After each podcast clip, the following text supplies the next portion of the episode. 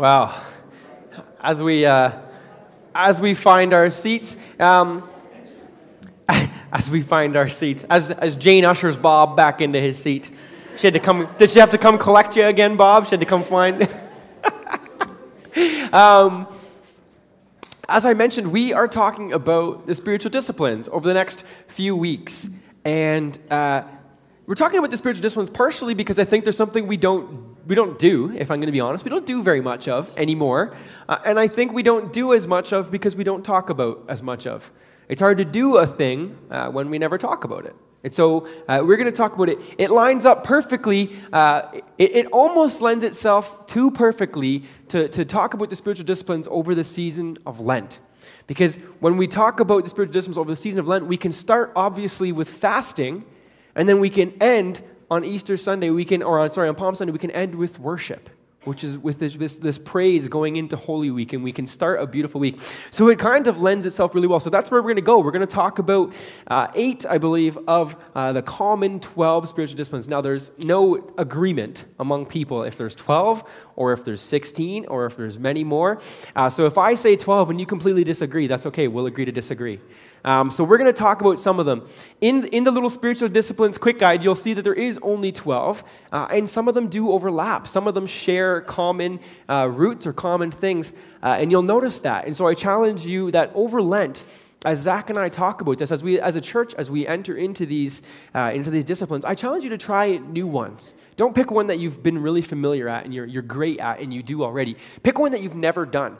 Pick one that seems strange or, or out of the ordinary or way too hard for you to try and then do it. So today we're going to start, we're talking about Lent today. Uh, so, what is Lent? What does it mean if we say Lent is coming? Lent is happening.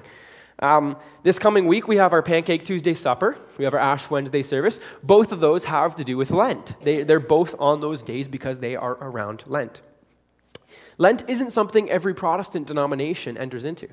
Lent isn't something uh, that every church does. Uh, growing up, my church, we didn't have a, a, a, huge tradition around Lent. We talked about it, but it wasn't something that was super, uh, super ingrained into us. In other churches I've worked at, we, it doesn't even come up. The season passes and we go through, and then we, we enter into it when we get to, uh, we get to Holy Week. We get to coming up to Easter, we really start to focus. Uh, at Bible college, we, we, we barely talked about it at Bible college. Uh, I mean, we, we didn't come up very often. Uh, sometimes evangelical Christians are actually unsure of if we should even do Lent. Are we, are we allowed? Like, isn't that a Catholic thing? Are we, are we allowed as evangelical Christians? Can we do that? Some, some might be saying, well, it's actually not a biblical command, Luke, uh, to celebrate Lent. So why are we talking about it? What are you talking about? Perhaps you've heard about Lent. Perhaps you've participated in Lent. Perhaps you don't think that we should, and all of those are okay. But we're going to get to the issue or the root of what is Lent. So, if you've been a part of a liturgical church before, Lent is a season that we celebrate or is celebrated in the liturgical church. Uh, it's in a season that goes approximately six weeks before Easter. It's approximately six weeks. It's a time to focus on Jesus, a time to remember his suffering, his death, his resurrection, his payment for our sins. We have life eternal because Jesus rose and conquered, rose and conquered sin and death once and for all. The word Lent itself, the word takes its roots from the word lengthen, and it refers to the time in the spring season where the days start to grow longer. Now, I don't, I married Dutch, but I don't speak any Dutch. And, and I read online that the word Lent still, if in, in the Dutch language, it still is, is used in that language or still used in that way. But either way, it's, it's interesting that the word Lent uh, is used to word or used describing the days when the seasons grow longer or, sorry, the, the season when the days grow longer. The seasons don't get any longer, they're the same. Uh, four of them every year. The original period of Lent was actually observed for 40 hours. So it was 40 hours. It was spent, uh, it was a time spent fasting to commemorate the suffering of Christ and the 40 hours, or approximately 40 hours, that he spent in the tomb. So originally it was celebrated as 40 hours. In the early third century, the, the time of Lent, the Lent season, was, was lengthened from, from 40 hours to six days. So it became six days of Lent that was celebrated by the Christians. And then in about the year 800, it went from six days to becoming 40 days. So it became about 40 days of Lent, 40 days of fasting. Lent starts on Ash Wednesday. That's what we're starting off our Ash Wednesday service with. That's, that's the kicking off of Lent. It's 40 days before Easter. Now, if you're good at math, you're going to count and go wrong. It's not 40 days before Easter. Uh, and that's because Sundays aren't included. So it's 40 days before Easter, but Sundays aren't included. Those 40 days correspond with Jesus' 40 days in the wilderness, where he fasted for 40 days. But interestingly, those 40 days also correspond with the 40 years that the Israelites spent wandering in the desert. Those, the, the, the term 40 comes up a bunch there. Lent has traditionally been observed, if you've been part of a liturgical church, it's traditionally been observed as 40 days of fasting. Shrove Tuesday is the day before Ash Wednesday, and typically it is celebrated with feasting in many parts of the world. Many parts of the world celebrate Shrove Tuesday by some type of a, of a feast. Here in Canada, we celebrate that feast with nothing other than pancakes. The most Canadian thing we could think of. Just, I think it was an excuse to celebrate by putting as much maple syrup on a thing before we could. So, so we celebrate Shrove Tuesday. We, we kick it off with, with Pancake Tuesday. It's a, it's a time of feasting. Sh- the word Shrove and Shrove Tuesday takes its name from the word shriving, which for, refers to the forgiving of sins. The Lent season is associated with fasting in one form or another, and it's usually associated with the type of fasting from food. Uh, often we fast from things like social media. In today's culture, a common thing that I hear is I'm fasting from social media for 40 days, or, or I'm fasting from Facebook, or, or I'm going to fast from TV for 40 days. Uh, another common one is chocolate. I'm going to have no chocolate for 40 days, and then I'm going to celebrate by eating a whole ton of chocolate at Easter. That's a, that's a great thing. Uh, coffee. Coffee is really common. Um, fasting. So, what is fasting? If we're say we're going to, during the season of Lent, it's associated with fasting, what is fasting? Well, fasting is typically, it's going without or abstaining from or sacrificing something. Throughout Scripture, fasting is referred to as the abstaining of food for spiritual purposes. Now, fasting is not a hunger strike. Fasting is not a diet plan. Fasting is not to be done as part of your nutrition plan and your goal is to lose weight. Those things have purposes that are not holy purposes or spiritual purposes. Fasting, if done in the way that the biblical talk or biblical fasting is talked about, fasting is a very spiritual practice. Fasting is done to aid one's spiritual life. Biblical fasting is always centered around the spiritual purposes. Richard Foster actually says that fasting is feasting. That's what he says in his book, Celebration of Discipline. He says, fasting is feasting. He says, when we are fasting, when we are abstaining, we're not just abstaining from, from food, but we are actually choosing to feast on the Word of God. So, fasting is feasting because we're not just abstaining from this food thing. That's not the focus. We're actually choosing to feast on God. We're feasting our lives around the Word of God. John 4:32 kind of this is where Foster explains that. He says, uh, it says, "I have food to eat of which you do not know." I have food to eat of which you don't know. That's Jesus. Fasting is feasting on the Word of God. It's being nourished by God's power, by God's Spirit. It's being nourished by Him instead of by food. Fasting is an ancient biblical practice. Fasting is not something that just started in the New Testament. If we scroll all the way back to the Old Testament, we see fasting done by Moses, David, Elijah, Esther, Daniel, Anna, Paul. We see all kinds of these people throughout the whole biblical book. We see people fasting. We see it come up all the time. Jesus obviously fasted, and we're going to look at a bit of that today. Uh, Jesus fasted. During Jesus' 40 days in the wilderness, he was fasting, and we are told that it says he ate nothing. He ate nothing. And then it goes on to say what I think is an obvious thing, but says at the end of those 40 days, it says uh, he was hungry. As if there was anything uncertain about someone not eating for 40 days that they would be hungry at the end. It says he was hungry. So that seems to remind you like he was, he was, he was going without food, and it wasn't just like he was eating less or he was choosing not to have McDonald's or he wasn't having any chocolate. Jesus was eating nothing. He was eating nothing for 40 days. And during this, Satan is trying to tempt him, of course. This is, this is the, uh, the passage where we see the temptation of the wilderness.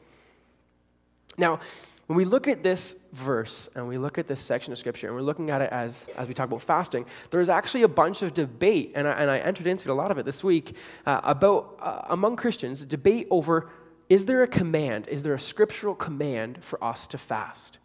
Are we commanded to fast? Are we, are we re- required? Is it a requirement that we fast? Is, is, is, is, is, is fasting as important as communion? Is fasting as important as baptism or other ordinance? Is fasting that important? Are we commanded to do it? Uh, there are quite a few passages in the, in the New Testament, uh, and easily as many in the Old Testament, that actually deal with fasting. So we're going to look at just two, though. And we're going to look at two because I think they're really clear and they both come from Jesus. So the first comes from the Sermon on the Mount. It's the very first time uh, that we have Jesus recorded to have talked about fasting. So, this is the first time we have Jesus talking about fasting. And it comes in Matthew 6, verses 16 to 18. And it says, And when you fast, don't put on a sad face like the hypocrites. They distort their faces so that people will know they are fasting. I assure you, they have received their reward. When you fast, brush your hair, wash your face then you won't look like you are fasting to people, but only to your Father who is present in that secret place. Your Father who sees in secret will reward you. The very beginning part is what we're going to look at, and it says, and when you fast. He doesn't say and if, right? He says and when. The implication of that word when is that you are. It's something you will do or that you are doing. It's something that everyone is doing. It's not a, and if you choose to fast, or if you're one of those people that does fasting, he says, and when you fast. The implication is that people are fasting.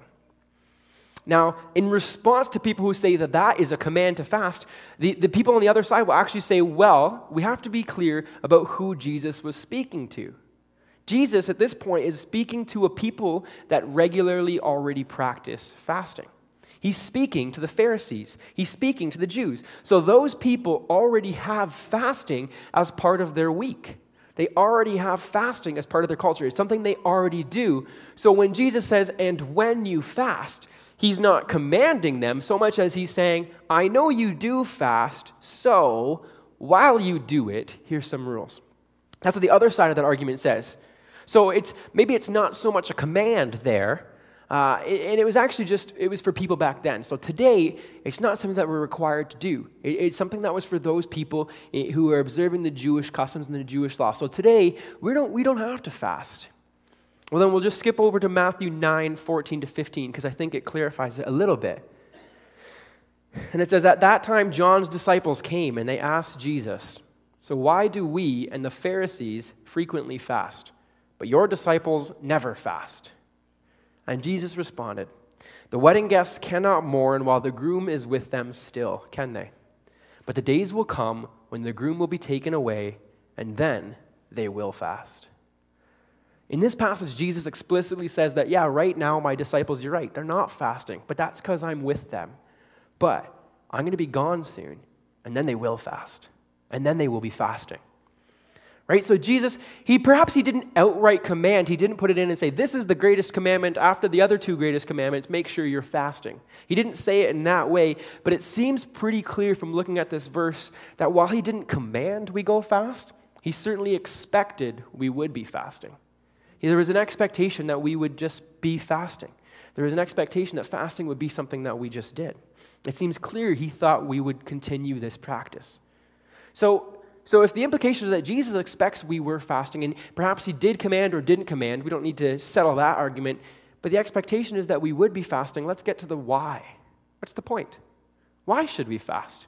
Right? It's nice to say we should, but why should we fast? What is the point, or what's the purpose of fasting? We're going to look at three, three purposes of fasting. So, the first purpose, or the first point of fasting, is that fasting is about being centered on God. Fasting is about being centered on God. Fasting is not about ourselves. Fasting is not about me. It's not about you. It's not about us. It's about being centered on God. Zechariah 7 5 says, it says, God says, this is God speaking, it says, Ask all the people of the land and the priests, when you fasted and you mourned in the fifth and the seventh months for the past 70 years, was it really for me that you fasted? Right? This seems to be God saying, like, who are you fasting for? And the implication is that they weren't fasting for God. They were fasting for themselves. They were fasting for other reasons. God is saying here that the fasting, your fasting, is about me. Fasting is about being centered on me.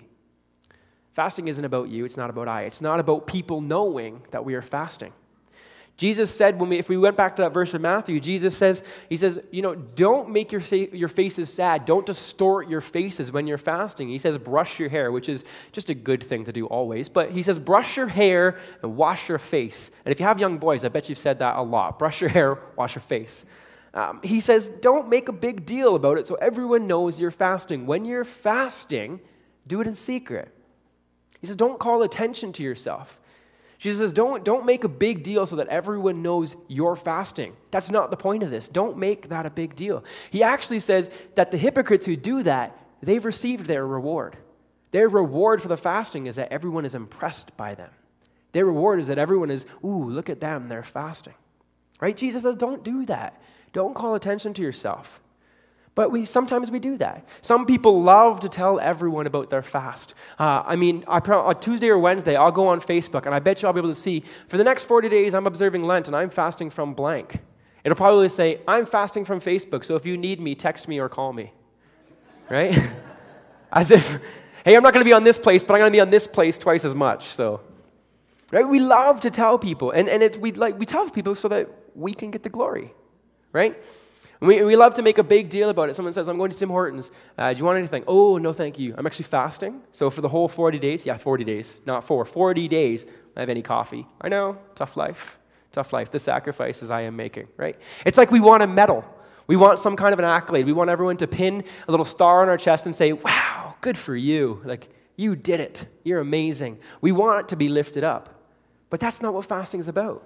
Fasting is not about us getting glory or praises from our friends or from family or from others. Fasting is about being centered on God. Fasting is about centering our hearts around God. Fasting is not about impressing other people. Fasting is about God. So, the second thing about fasting is what, what's the point? The second purpose is fasting is reminding ourselves who or what sustains us. Ah, beautiful. who or what sustains us.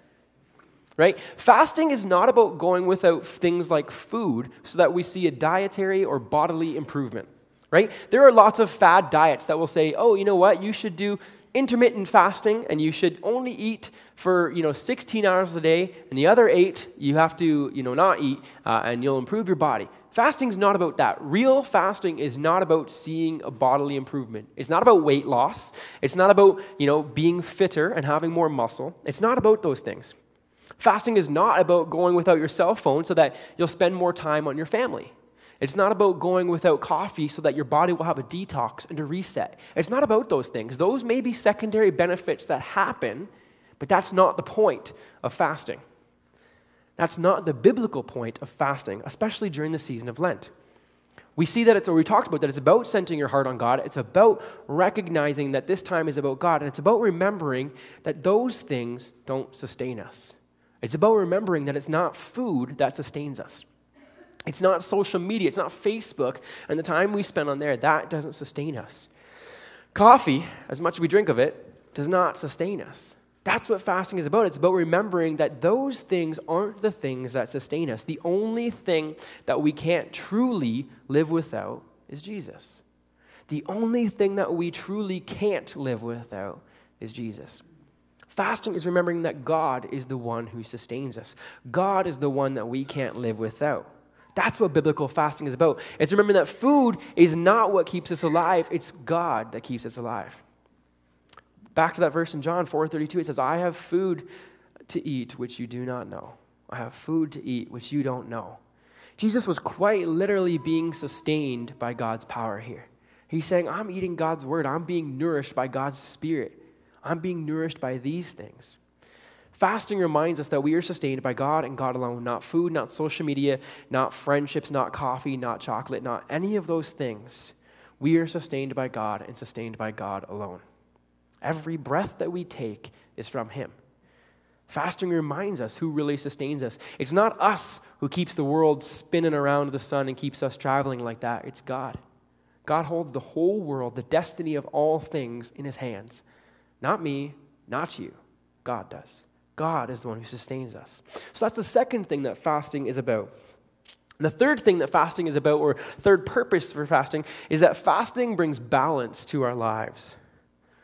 How often do we get so consumed in life with things that are simply not a priority? How often do we find ourselves consumed with things that are not a priority? They're not essential. We find ourselves so enthralled and so dedicated to something that is not an essential part of life. Perhaps it's our job. Perhaps we're so consumed with being the best so and so in our office or in our job that we're consumed by our jobs. We're consumed by that next big promotion or that next big pay raise or that next accolade. And so we're consumed by our jobs. Perhaps it's that next skill we're trying to master. Perhaps we are trying to learn this, this new skill, and, and we've been working at this skill for a long time, and it's, it's consumed our every extra second. We spend time day in and day out consumed by this skill. Perhaps it's a hobby that we love. Perhaps a hobby that we genuinely love consumes all of our time. Consumes all of our time. A big one that we probably don't want to recognize is a sports team. Perhaps we're consumed by our love for our local sports team. Perhaps more than anything, we love that sports team. In 1 Corinthians 6:12, Paul says, "All things are lawful for me, but and this is the where the but comes in.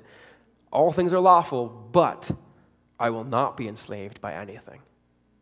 Paul's saying everything, all these things are okay for me to do, they're lawful for me to do, but I'm not going to be a slave to any of them. I'm not going to be consumed by any of them. Those things are not essentials. But in our culture today, we have been enslaved by many things, by many things. And fasting provides us with a time to focus on God, to put some balance back into our life. Avoiding those things which continually occupy our time, continually draw us away from God, avoiding those things that enslave us, avoiding those things that consume our lives. I, I I'm, it makes me laugh when people say things like, "Oh, I really actually don't have time for Bible study this week. Uh, I don't have I don't have time to come to you know this church event that we have. Uh, I, am very busy. I have a job, and then you know I have my family, and I have this thing thing. So I don't I don't have time to do any of these church things, and I don't have time to volunteer in church. And that same person can tell you what has happened in every one of the last Leafs games, or that same person can tell you exactly what happened on every episode of The Bachelor for the last three weeks. That same person's Netflix queue is probably a couple hours long every day. Right? We make time for the things that we really care about or the things we really want to do. Those things are important to us. Fasting reminds us what should be important. Fasting reminds us what things we should be focused on in our lives. Fasting reminds us what is important and what things we've become enslaved to that we need to get rid of. Fasting reminds us what's essential and what's not. Fasting keeps our focuses in check. So, fasting centers us on God. Purpose number one fasting centers us on God. F- number two, fasting reminds us who sustains us. It's not a what, it's a who. God sustains us, not our food, not our bank accounts. Fasting reminds us God sustains us. And number three is fasting brings balance to our lives. And I think in our lives and culture today, we could all use a little more balance. So the last thing we need to know is how? How do we go about fasting? How should we fast? For this, I'm going to refer to Richard Foster because his book is an excellent book, Celebration of Discipline. If you don't have this book and you're curious about disciplines, you should go buy this book. Uh, it's a wonderful, wonderful book. So I'm going to refer to Richard Foster for his how to of fasting. So the first thing that he says is as with all disciplines, or as with all things, it's really important that you should walk before you run. Right? Walk before you run. Don't decide, you know what? We're going to try this fasting. So, the next 40 days, Lucas, I'm not eating. If that's what you feel God is calling to you to, I'm not going to tell you not to do it, but I'm going to tell you maybe you should check with a mentor first. Maybe you should check that that's really what you're being called to. Because to start with a 40 day fast like that is going to be no food. That'll be a very tough thing. But if that's where you feel God is calling to you, I'm not going to tell you not to do it. But I think you should learn to walk before you run. Start with a 24 hour fast. Try going from lunch to lunch. Try, try skipping dinner and breakfast. Try just doing that 24 hours. Go from lunch to lunch and try to fast. Try this once a week for a few weeks. Try this maybe once a week for the next month. See how your body reacts. Watch how your body reacts. You're going to be fascinated, of course, by how your body reacts, but remember that the focus of the fast is not how your body reacts. The focus of that fast is centering your heart on God. So try it once a week for a couple of weeks and just see as how does your body react to this? Does my body react okay? Can I go to the next step? And so after a few weeks, if your body is reacting okay, try the next step. Try a 36 hour fast. Now you're going to think that's only 12 hours. That's not really a big difference. It's a big difference. 36 hours is way different fasting than 24 hours. It's a difference of one meal, really. It's only one extra meal that you're going to skip, but 36 hours is a lot harder on your body. So, so try, after you've done the 24 hours for a few weeks, try a 36 hour fast for a few weeks. Try a 36 hour fast for a few weeks. Try to go without food. It's going to be skipping three meals. Try that. If you do that for a few weeks, you're going to notice that your, your stomach starts to grumble a lot more. You're going to be a very vocal stomach. Uh, you might even feel some pains in your stomach, and that's because you've conditioned your stomach to tell you when it's hungry. You've conditioned, conditioned your stomach to signal when you want food. Martin Luther says, The flesh was wont to grumble dreadfully, but don't give in. Don't give in to that grumbling. It's going to be tough, and it's fasting. It's, it's not always the easiest thing in the world, but endure push through it. Remember that you are not a slave to your body. We're only a slave to Christ. That's it. If you're able to, in that 36 hours or 24 hours, if you're able to, spend the time that you would normally spend eating, spend that in prayer. Spend that time in meditation. Spend that time in study. Spend it in devotion. Try spending that time in silent worship. Try to spend that time that you'd have normally spent eating with God. Now, and remember, this is important for all the steps, but remember not to call attention to what you're doing. Right? As we looked at in Matthew 6, don't call attention to it. Don't make a big deal about you fasting. This isn't about you getting glory, this is about God. Now, after you've mastered the 36 hour fast, this is where I would encourage you to, to really go to God and see if He's calling you to try a longer fast. See if He's calling you to try uh, a, a more lengthened fast. Uh, Foster suggests here trying a three to seven day fast if you're doing a food fast. Try three to seven days. This is a long enough time period that you're going to notice it's going to have a substantial impact on your life. Substantial impact on you physically, but also spiritually. You're going to notice that you feel some physical discomfort and hunger pains, a lot more than before. You'll notice your body starts to rid itself of toxins that have built up from poor eating habits over the last couple of years. You might actually notice a weird color and a weird coating on your tongue. If you've ever done a fast of this length, you're going to notice your tongue looks and smells weird. You're going to notice you have really horrible breath. And that's the toxins coming out of your body. You're going to get headaches, especially if you drink lots of coffee or tea. That's your body quite literally going through chemical withdrawal from a drug you're addicted to. That's, that's a withdrawal from the drug a lot of us are addicted to, which is caffeine. You may feel weak at times, you may feel really dizzy. If you're going to try a longer fast like this, I encourage you to rest your body. Go slower. Take life a little bit slower during those times. Remember to drink lots of water. Um, now, there are some who should obviously, I'm going to just as, a, as an aside, there are some who should not fast unless you've spoken to a doctor. Obviously, there are some people who you just you should not fast, especially uh, unless you've doken, spoken to your daughter, especially those with medical issues, things like heart issues, diabetes, uh, expectant mothers, those people you really shouldn't be trying, especially a longer fast like this, uh, from food, I'm talking about specifically, uh, from food, unless you've talked to your daughter. Doctor, not your daughter. Talk to your daughter if she's a doctor. I mean, that'll help. But talk to your doctor. Um, Remember, though, when you're trying these longer fasts, again, the goal is not weight loss. The goal is not improving your body. The goal is not detoxing from caffeine. The goal is none of those things. The goal is centering your heart on God. So, over the next eight weeks until Easter, we are going to be talking about spiritual disciplines. We're going to talk about a bunch of them. We're not going to hit them all. But as a church, I encourage us all to try some of these new disciplines during the t- time of Lent. Uh, during this time period, this is a season where we're preparing for Jesus. We're preparing for Holy. We're preparing for Him coming. We're preparing for the death and resurrection.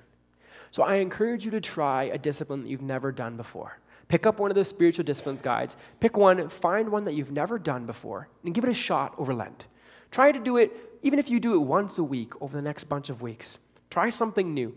And in that time period, see how God uses this discipline to shape you how God uses this discipline to mold you and challenge you, how God uses this discipline to speak to you. The spiritual disciplines are not for experts, they are for beginners. They're for beginners like you and beginners like me. After all, that is all we will ever be when it comes to these things. Thomas Merton says, We don't want to be beginners, but let us be convinced by the fact that we will never be anything else but beginners all our life. So let's be beginners together in these spiritual disciplines. Let's enter into these deep waters together and see where God speaks to us. Let's pray. Lord, we thank you for your examples. Father, we thank you for your word. Lord, we thank you for the lessons that you teach us day in and day out. And Father, we thank you by the things that we can look at your life and what you did and what we can draw and glean from that, Father. Lord, we thank you for these disciplines that you've passed on through the many generations to us, Lord. And may we try and may we be encouraged to try new disciplines, Father. And Lord, may you speak to us. God, in these disciplines, may, may we be about finding you. May we be about centering our hearts on you, God. And Lord, may you be there. Spirit, may you call out louder to us than you have ever called out before. May we, may we meet you. May we hear your voice. May we see where you are leading us and guiding us and challenging us and shaping us, Father. Lord, may we find you in these deep, deep waters. Lord, may you call to us. God, we thank you for your word. In Jesus' name, amen.